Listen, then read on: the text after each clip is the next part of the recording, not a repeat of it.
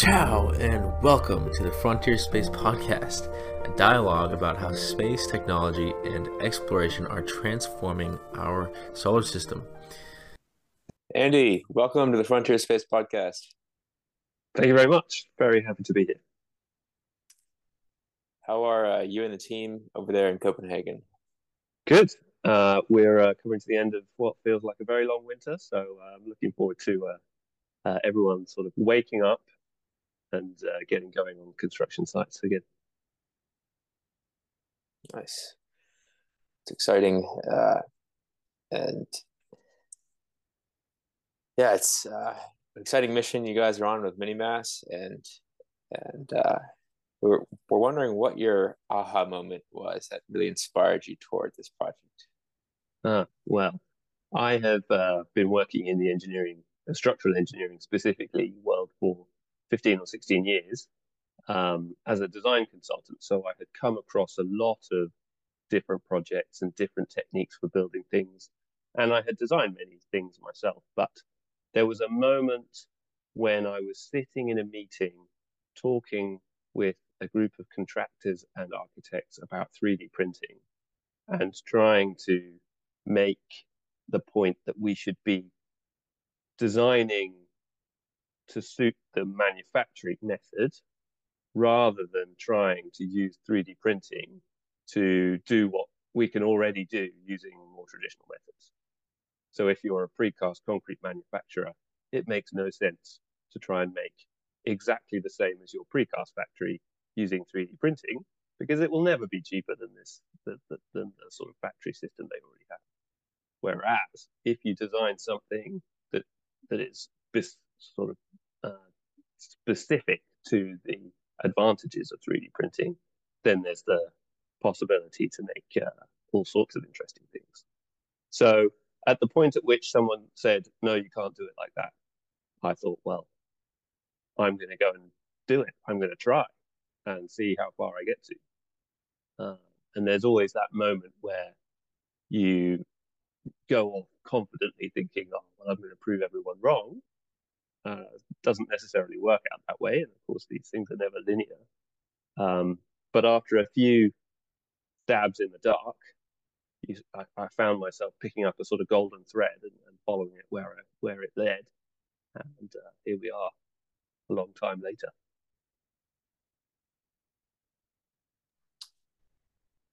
Congratulations, and it seems like you've been on the mission for uh, a few years now.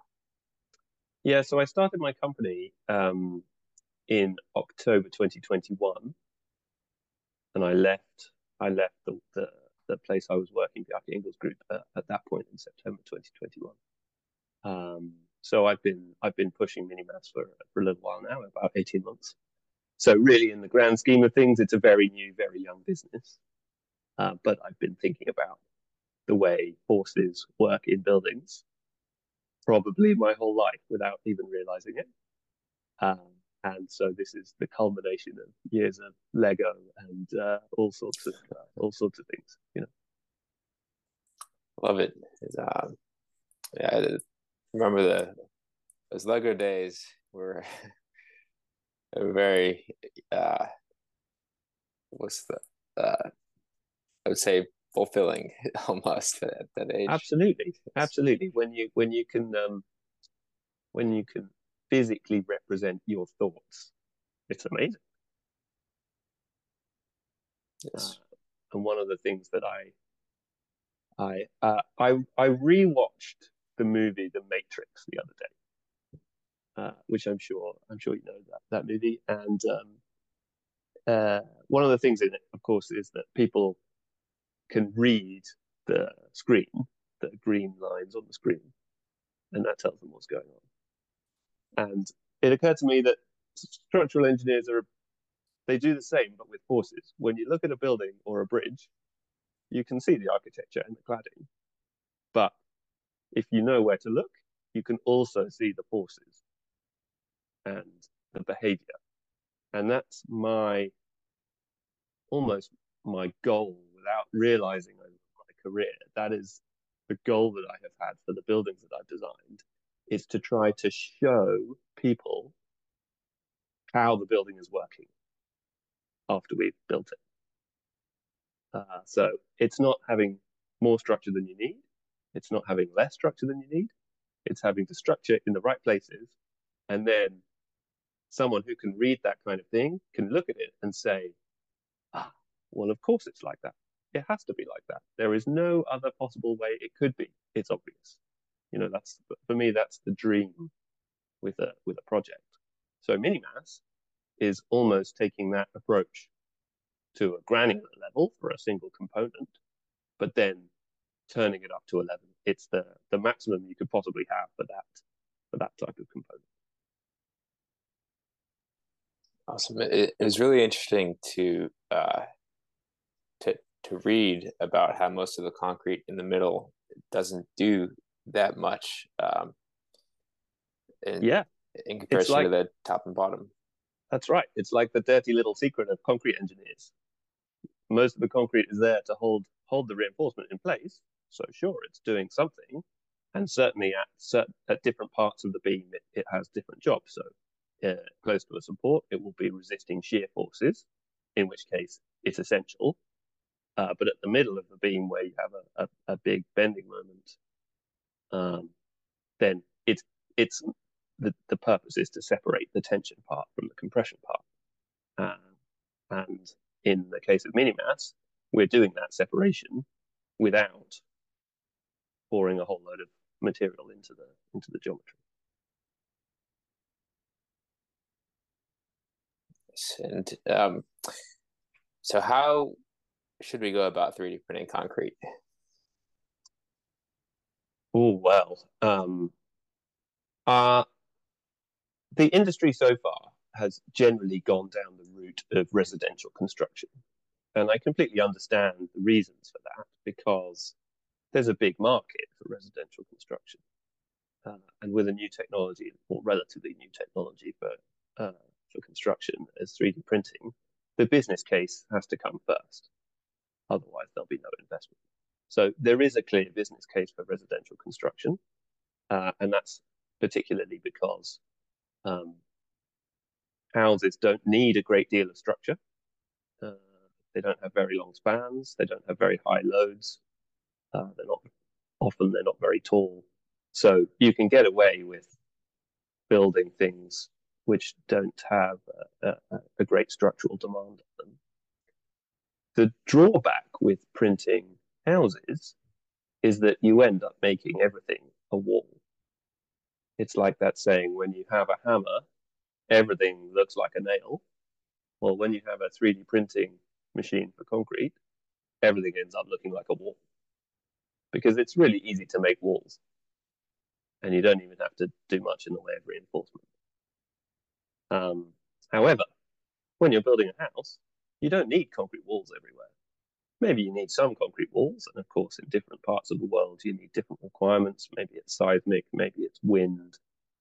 Uh, the way you design in Florida is different to the way you design in uh, California, which again is different to the way you design in Copenhagen. But um,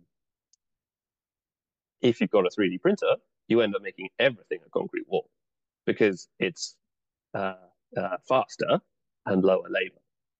But from a sustainability point of view, that's not a very good idea because you've ended up using a structural material with a relatively high embodied carbon or something that didn't need to be structural and doesn't need to have a high embodied carbon.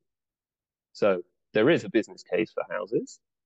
Uh, but I'm not sure yet we've cracked the ability to do sustainable 3D printed concrete houses.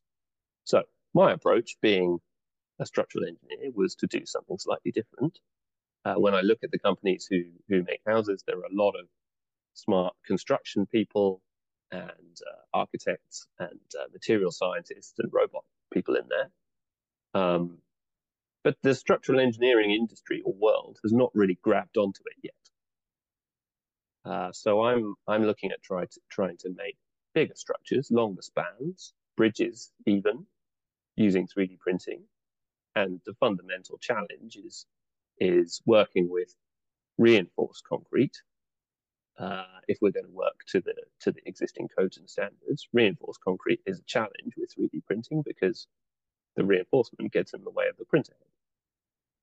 You can place reinforcement through a layer, sorry, along a layer and across a layer, but you can't place it through a layer. So there's always one axis if you're if you're talking about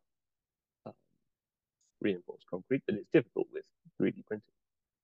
So I have looked at a few different ways of doing that. The first strategy was to say, don't reinforce. So use the concrete like stone or, or brick masonry. And then if you if you if you can make that work, you can almost make any geometry you like. So that was the first step. Uh, and certainly the first physical tests, the prototypes I made were unreinforced concrete with external post tensioning that was pretty exciting, I've got to say, because no one makes unreinforced concrete. It was a kind of a crazy idea. And yet you can still make bending structures that support whatever loads you design them for using this almost magical approach of unreinforced concrete. It's not always the best solution, though. And that became clear as I started to sort of um, widen the mm. number of use cases. Ah. And there are certainly situations when you need the robustness that reinforcement provides, and when you need the ability to accommodate unknown or variable loading, then reinforcement is a, a sort of get out of jail free card. So in the end, with Minimass, I've I've tried to to go down two lines: one which is an unreinforced version, and another option which is a reinforced version. And hopefully that means I can cover both when it's appropriate to do one type and when it's appropriate to do the other. Nice. Um, uh, so we're trying to understand um, how the 3D printing process works, and uh, it seems like we we we would take a tether or a wire and then enclose bars around the wire and and 3D print in situ? Uh, no, I would say it's more like it's more like uh, squeezing toothpaste out of a toothpaste tube. So the material that we use uh, can vary, and there has been a, a big and very significant uh, step change in material science in the last 12 months. But we'll come on to that. First of all, most 3D printing up to now has been done with a mortar. Uh, I'll start you there for a bit. Okay, where where shall I start?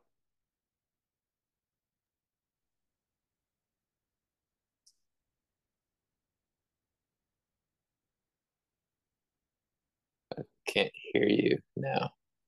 Okay, um, so the the material is uh, is a significant thing, and up to recently, most 3D printing was done with a mortar as opposed to a concrete.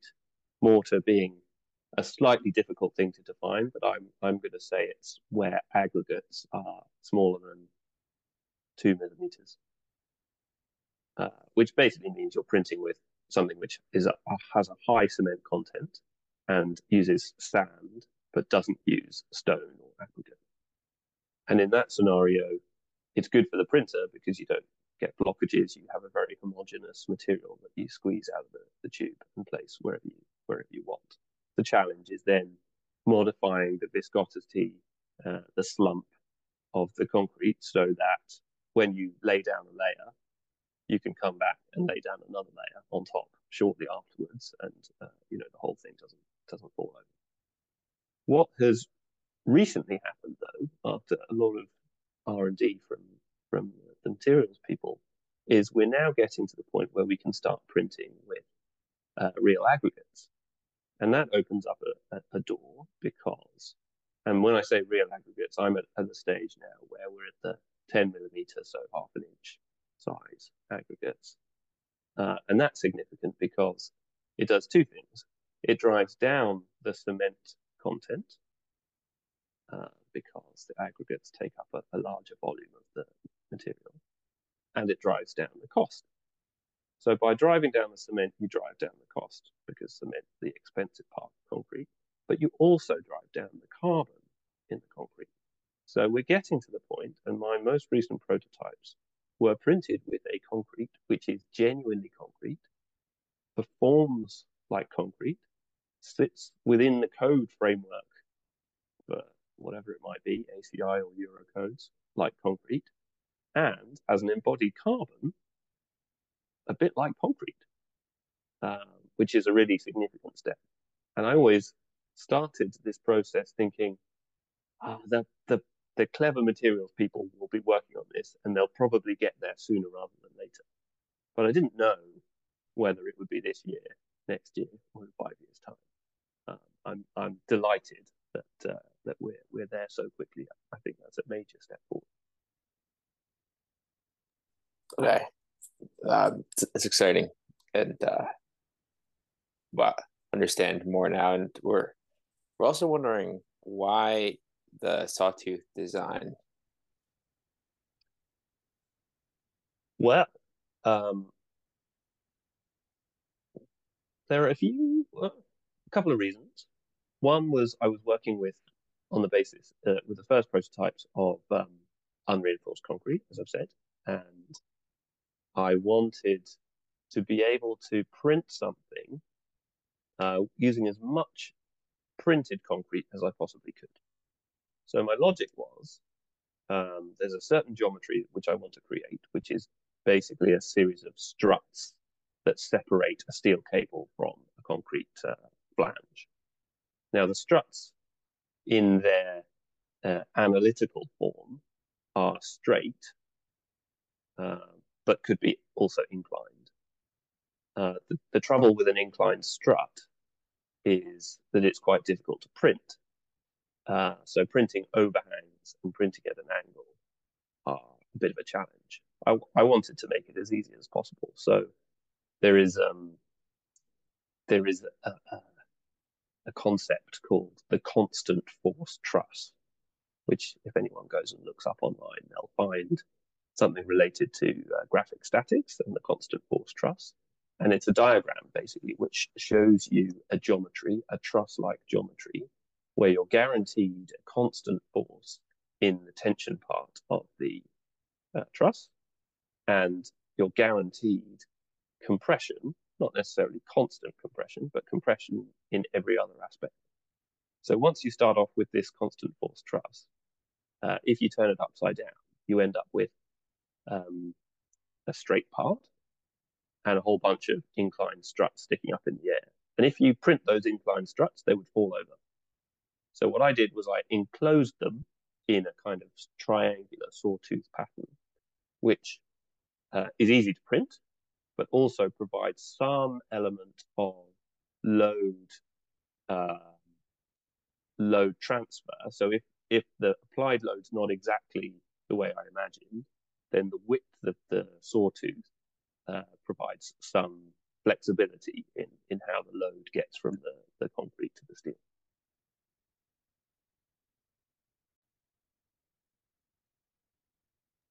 Awesome. Very interesting.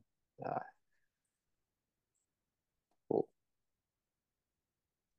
you see, you can print upside down in my with my geometry. You can print upside down, and that means you've got to, broadly speaking, have a flat surface to print on. Um, and you can print on top of layers, layer by layer. That's that's uh, that's no problem. The other way to do it is to print on the side, and that gives different opportunities. So if you print something on the side, then you don't have to have the sawtooth pattern because now you're printing the perimeter of the beam on elevation. So that implies that these struts that I was talking about, you can actually make the struts now, uh, given a certain thickness, so then they're not uh, going to fail through buckling. But if you're printing on its side and you imagine the elevation, then you have much more flexibility in that in that in that geometry.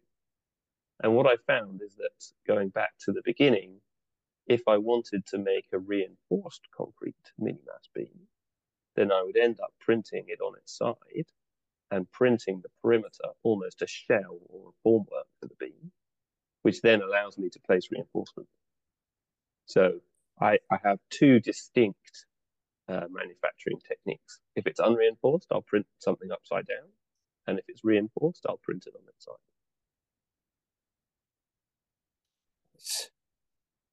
It seemed like there were a lot of uh, benefits too with with with your uh, manufacturing process too. Yes, and we're really only scratching the surface of what I think is possible. Um, it's funny that I haven't come across a lot of other people doing what I'm doing. So I'm exploring 3D printed concrete from the structural point of view. Um, and so we're, I wouldn't say we're making it up as we're going along because we're using the codes to guide us, but I'm also using the forces to guide me uh, without sounding too uh, uh, Star Wars about it. So um, we know my my sort of fundamental principle is that concrete is good in compression and steel is good in tension. So if we can always keep the concrete in compression, then we're winning. Uh, I started with the simply supported beam because it's a fundamental building block of structural engineering. You can do a lot with a beam, but it's not the end. Uh, it's just the beginning. If you can make a beam, then you can make a slab. If you can make a slab, then you can make a roof. You know, there are all sorts of sort of steps. So starting with a simply supported beam was was um, the the I think the right idea. But I've also moved on to now continuous beams and cantilevers.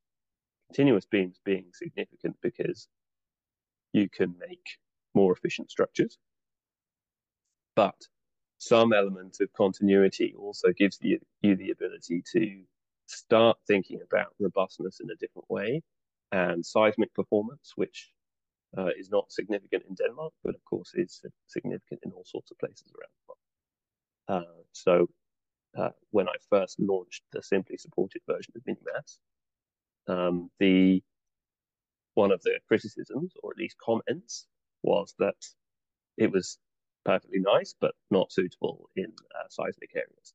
Yes, absolutely. But uh, once we go to a continuous type beam, then then that kind of concern uh, is going to be addressed.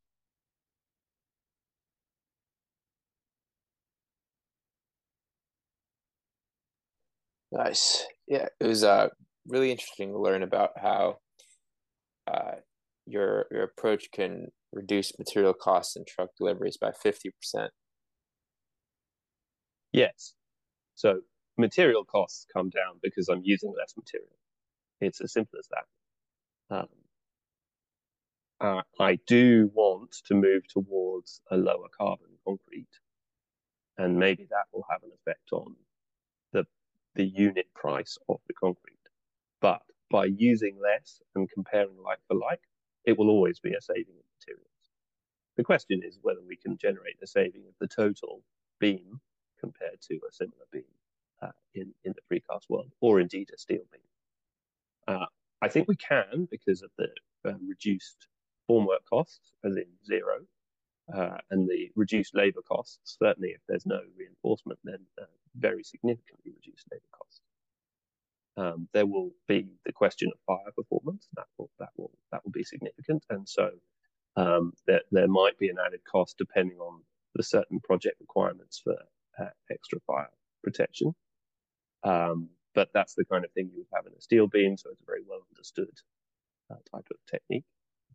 The the the number of deliveries, though, is one of the things that contractors uh, I speak to like because there are two two things we can do there.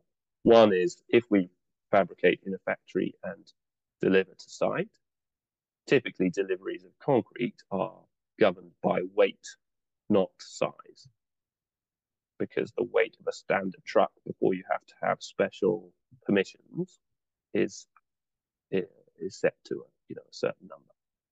Uh, and because concrete's so heavy, you might get two or three traditional beams on a truck, whereas if you've reduced the mass by 70% or something of that order, then all of a sudden you can get five, six, seven, eight beams on the same truck. uh, uh, and that has a big impact on the number of trucks. The second version is you decide to manufacture on site. So if you have space, it wouldn't necessarily work in the center of Manhattan, but if you had space in a, a, a large out of town site, let's say, let's say you're building a logistics center or something where there's a bit of bit of space, then you can deliver the printer to the location and fabricate your beams on site. Not necessarily in situ. You would still make them in a prefabricated way, but you would cut out all of the deliveries by making them on site and lifting them into position. It's incredible. I think uh, I, yeah, I just um, you know with, with with concrete being responsible for seven percent of global CO two, I think this could have a huge impact. I I agree, and the the holy grail for uh, reducing carbon in concrete is is floor slabs because uh, something like people say different numbers, but something like between 60 and 80% of the embodied carbon in a structure, so not cladding or anything like that, but in a structure, comes from the floor. Um, columns are very efficient and they, they don't, the columns and beams maybe end up 20%, something like that. Um, so if we can if we can find a way to to lower the carbon in, in the floor slabs, then we're really going to make a significant difference. So there is a, a sort of Minimass slab version that I'm working on.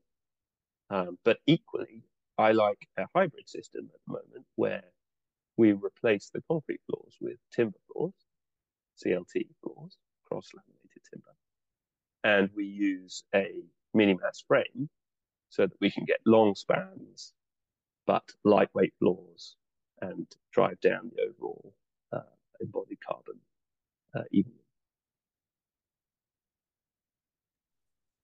Awesome. And so if uh, one of one of us, you know, listening, uh, were to find ourselves building an apartment or or industrial or commercial complex, you know, when or how could we use your 3D printing process? Um, the the the technology for this uh, improves in efficiency with length of beam, which is a very complicated way of saying it doesn't really make sense to make uh, residential structures using this kind of approach, because in houses you you tend to try to avoid beams in the first place, and if you have them, you want them to be as thin as possible because you don't have much head height. So steel beams are the typical approach if you have any beams at all, certainly in, in Europe. Um, and if you're trying to compete with a with a, a six inch or 150 millimeter steel beam, it's not going to be possible using this Minimass type of approach. So I'm basically telling people that when you get above about six meters, um, Minimass starts to be competitive, and anything above about 12 meters, it's really the the right answer.